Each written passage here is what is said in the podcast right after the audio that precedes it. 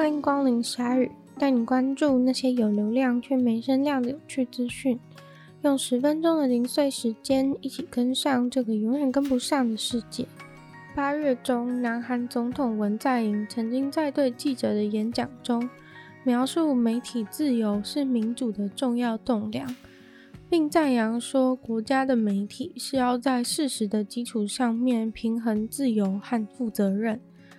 虽然曾经做了这样的称赞，但是很多国内的媒体和民众都在质疑文在寅政府对于自由媒体许下的承诺。这周韩国的议会会期就会开始，而文在寅所属的民主党想要推动一个争议性的法案，很多人认为这个法案会限制媒体报道的权利。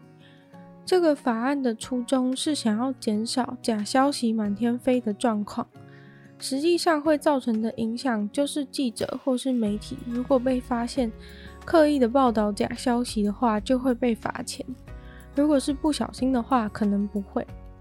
这个法案专注在抓出那些刻意散播假新闻或是蓄意扭曲事实的人。如果被认定有罪的话，需要撤回、删除不正确讯息的文章或报道。现在，南韩的执政党在议会当中拥有足够的席次，能够在不需要反对党的任何同意之下就通过法案。执政党对于这个法案的辩护是说，他们应该要提供人民一些机制来对抗满天飞的假消息。如果普通人的名声被新闻报道污蔑的话，也可以透过这次的法案来解决。法案的支持者说，政治人物和大型企业将不能够利用这个法案来提起诉讼。南韩的媒体自由被外国媒体认为已经在文在寅政府下有所改善，比起因为贪污而下台的朴槿惠已经好一些了。南韩在世界新闻自由的排行榜中，一百八十个国家里面排名第四十二，跟二零一六年排名七十比起来是上升了许多。对了，在这个二零二零的排行榜当中，台湾是排名第四十三，美国是四十四，日本是六十七。民调显示，有八十九趴的韩国人都认为假消息、假新闻是很严重的社会问题。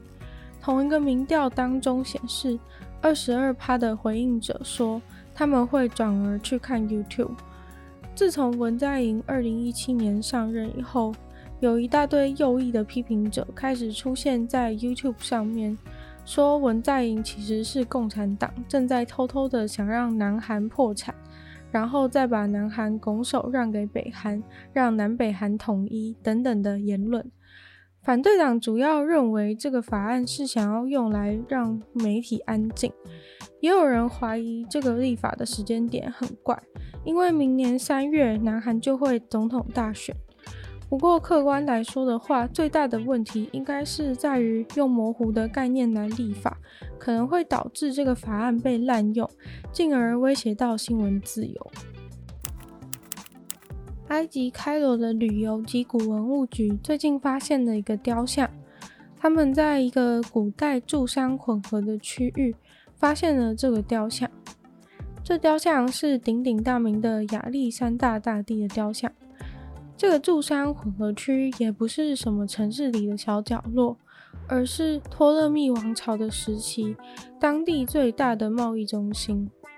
考古学家花了九个月的时间。才挖掘到这个亚历山大大帝的雕像。考古团队还发现了制作亚历山大大帝雕像的模子，跟制作战士护身符的材料。在他们探索亚历山卓这个地方的过程中，找到了一整个网状排列、涂成了粉红色的桶子们，据说是用来储存雨水、淹水的水，还有地下水的。这样一来，如果遇到干旱的话，就能够有紧急的备用水可以使用。这个古代城市是由一条主要道路和多条分支的次要道路所组成的，而这些道路的沿线都有下水道管线的系统。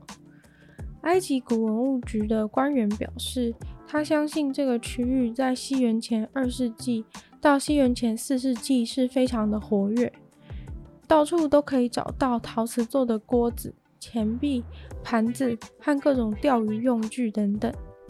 城市当中，除了居民的房子以外，也可以找到很多类似旅馆的地方，可以让旅客休息的房子。当地的废墟遗迹让他们有理由相信，当时可能有非常热闹的市集，在卖陶器、锅子等等，还有很多制造雕像的护身符和专门制造其他东西的工作坊。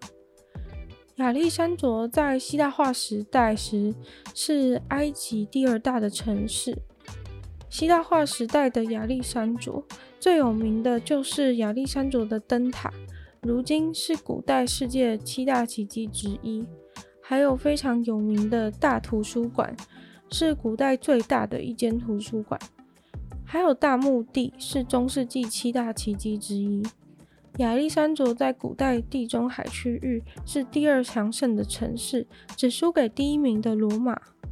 在近代更有趣的是，十八世纪到十九世纪，希腊人开始搬到亚历山卓，那是一股不小的希腊移民浪潮，就发生在希腊革命后的一八二一年，而这段时期被称为那个城市的欧洲化时代。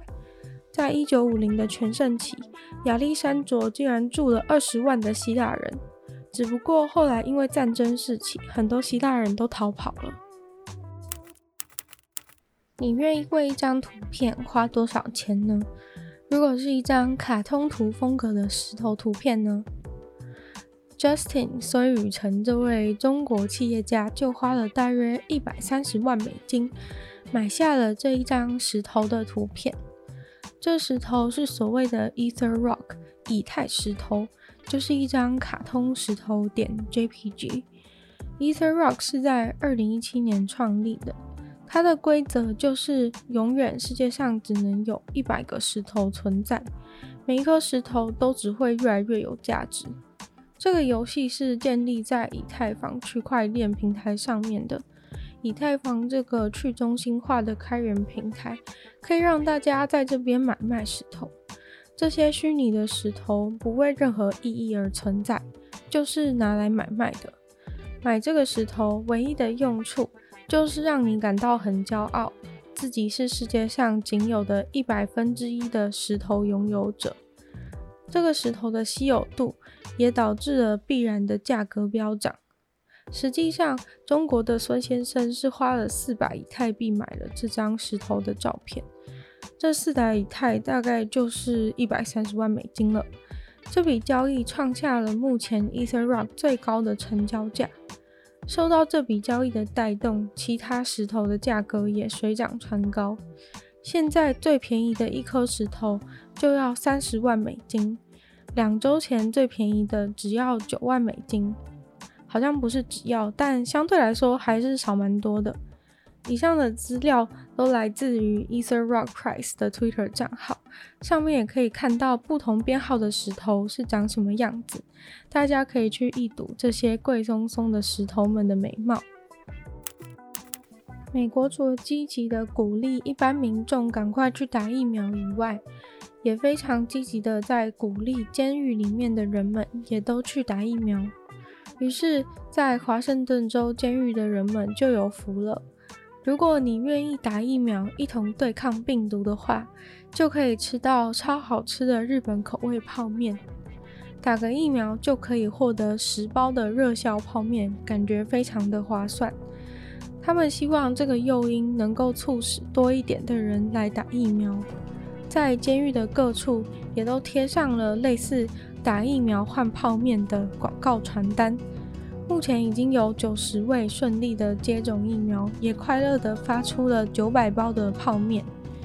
监狱的管理人表示，他们愿意尽一切的努力来制造诱因，加速打疫苗。今天的鲨鱼就到这边结束了。喜欢鲨鱼的朋友，记得帮鲨鱼分享出去。可以的话，在 Apple Podcast 有心情写下你的评论，也可以在任何有留言区的地方写下你对鲨鱼新闻内容的感想，都可以再回复大家。那也可以去收听我的另外一个 Podcast《女友的纯粹不理性批判》，里面有时间更长的内容。那也可以订阅我的 YouTube 频道，或是追踪我的 IG。那就希望鲨鱼可以在每周二、四、六顺利与大家相见。那我们就下次见喽，拜拜。